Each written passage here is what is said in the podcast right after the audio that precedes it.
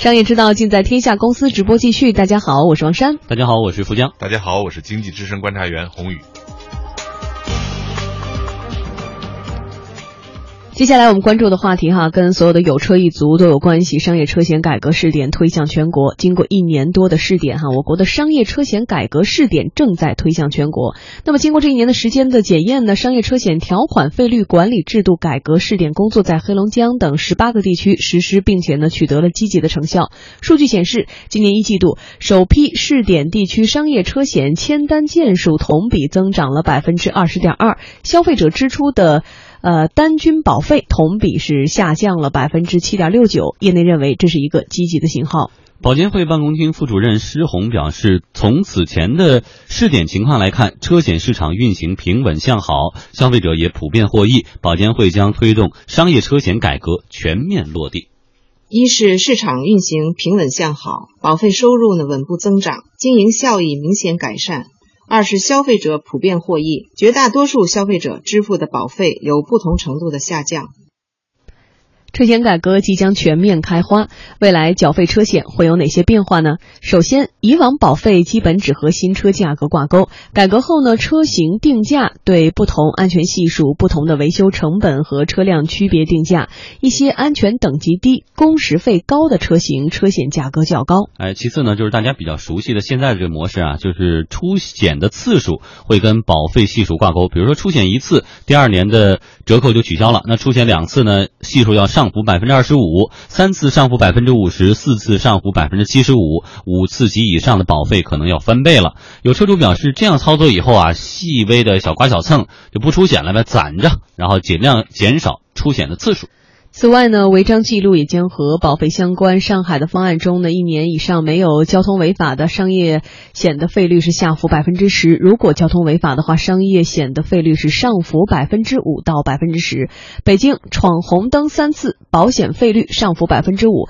最高可能上浮百分之十五。此外，高保低赔、无责不赔等条款也被废除了，也就是一刀切的费率机制改变了。哎，把保费和交通违章记录相结合呢，很多消费者表示欢迎。我估计欢迎的都是驾驶习惯比较好的好司机们。我首先要被罚款，然后保险公司的钱其实也是变相算我头上了，因为他虽然赔了我保险，但是钱还是会上涨的。其实还是我自己觉得这个方向还是对的。少犯一些错误，那么交通交通事故的几率也就会减少很多，然后交通安全应该也会更更好。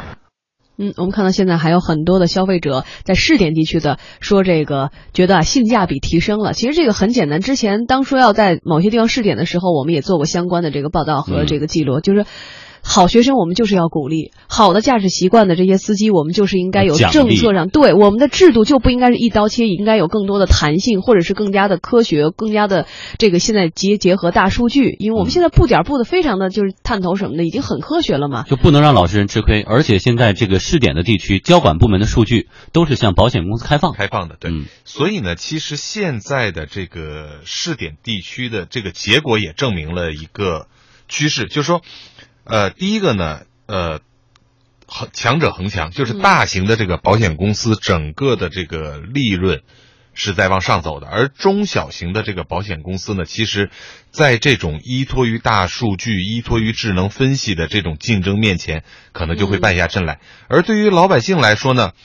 其实跟医保我觉得有点像啊，就是说，如果小病小灾你都去找保险公司，保险公司每一单理赔的整个的成本。嗯，就会比较高，人工啊，时间啊，对，资金啊，他们统计过，大约这么一个理赔的不算维修的成本就要三百块钱，然后你再加上维修的成本，那你对于保险公司来说就很多了。嗯，而这个时候呢，当你比如说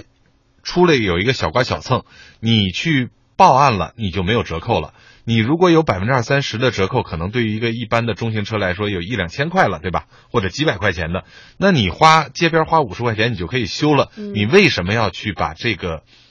转移给保险公司呢？所以这是一个合理的一个一个分配，这样对于老百姓来说，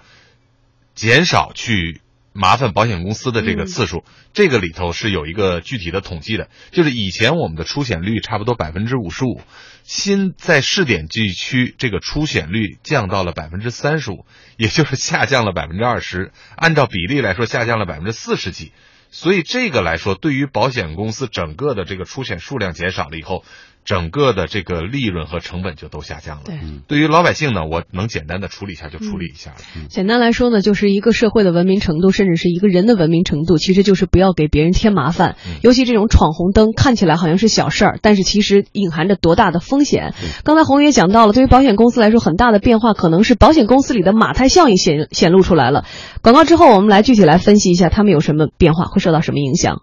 世界前行的力量来自对创新的不懈坚持。全新一代迈腾由内而外全面创新，引领同级精英座驾新典范，领创如你。详询四零零八幺七幺八八八，一汽大众。您的每一分投资都是对广发证券的一份信任。广发证券以行业领先实力，用心创造财富价值。广发证券二十五周年，专业、专心、专为您。怕上火，更多人喝加多宝。加多宝凉茶，传承王泽邦清朝道光年间祖传配方，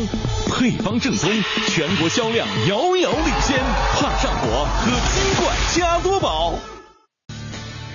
凯美瑞十周年纪念版感恩上市，全系标配 SNS 智能节油启停系统和 VSC 车身稳定控制系统，更有多项装备提升。全国广汽丰田销售店恭迎品鉴。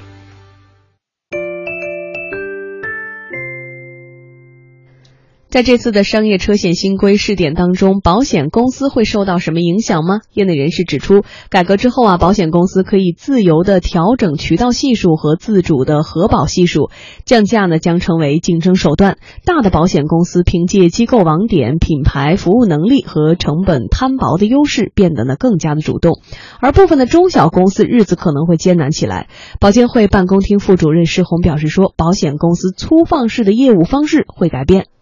新的保险条款保障的范围进一步扩大，促使保险公司进一步优化服务，完善商业车险创新型产品的形成机制，逐步形成多层次产品体系，不断提升保险公司的定价自主权。受新政的影响，保险公司冰火两重天。据统计，二零一五年上市险企人保、平安、太保这老三家财险公司盈利较高，市场份额继续扩大。非上市险企经营车险业务的公司有四十八家，其中四十四家车险业务出现不同程度的亏损。其中，安诚财险车险经营亏损三点零五亿，亏损额同比增长百分之七十八。富邦财险在年报当中披露说，受到市场。竞争加剧的影响，当年亏损一点二亿元。二零一五年，两家外资险企退出了车险市场。车险改革呢，不仅影响到了保险市场，对汽修市场乃至是汽车行业也有着深远的影响。许多车主呢，会有很直观的感受，就是汽车的零部件降价了。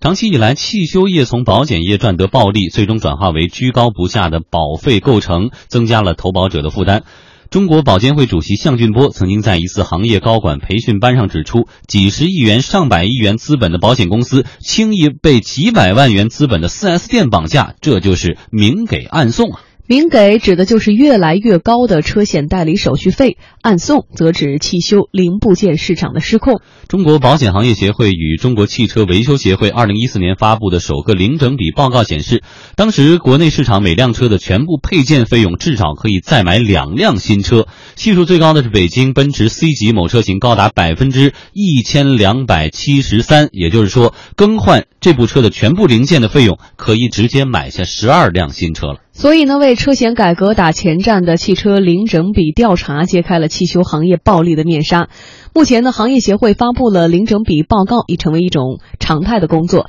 今年四月发布的汽车零整比一百指数所涉及的车型已达到一百款。上海市保险同业工会秘书长赵雷表示，未来零整比越高的车保费也会越来越高，零整比低的车就会更受欢迎。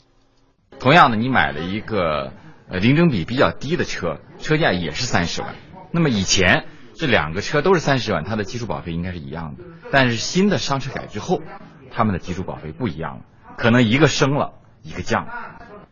就有的车型，呃，一辆车的这个零配件，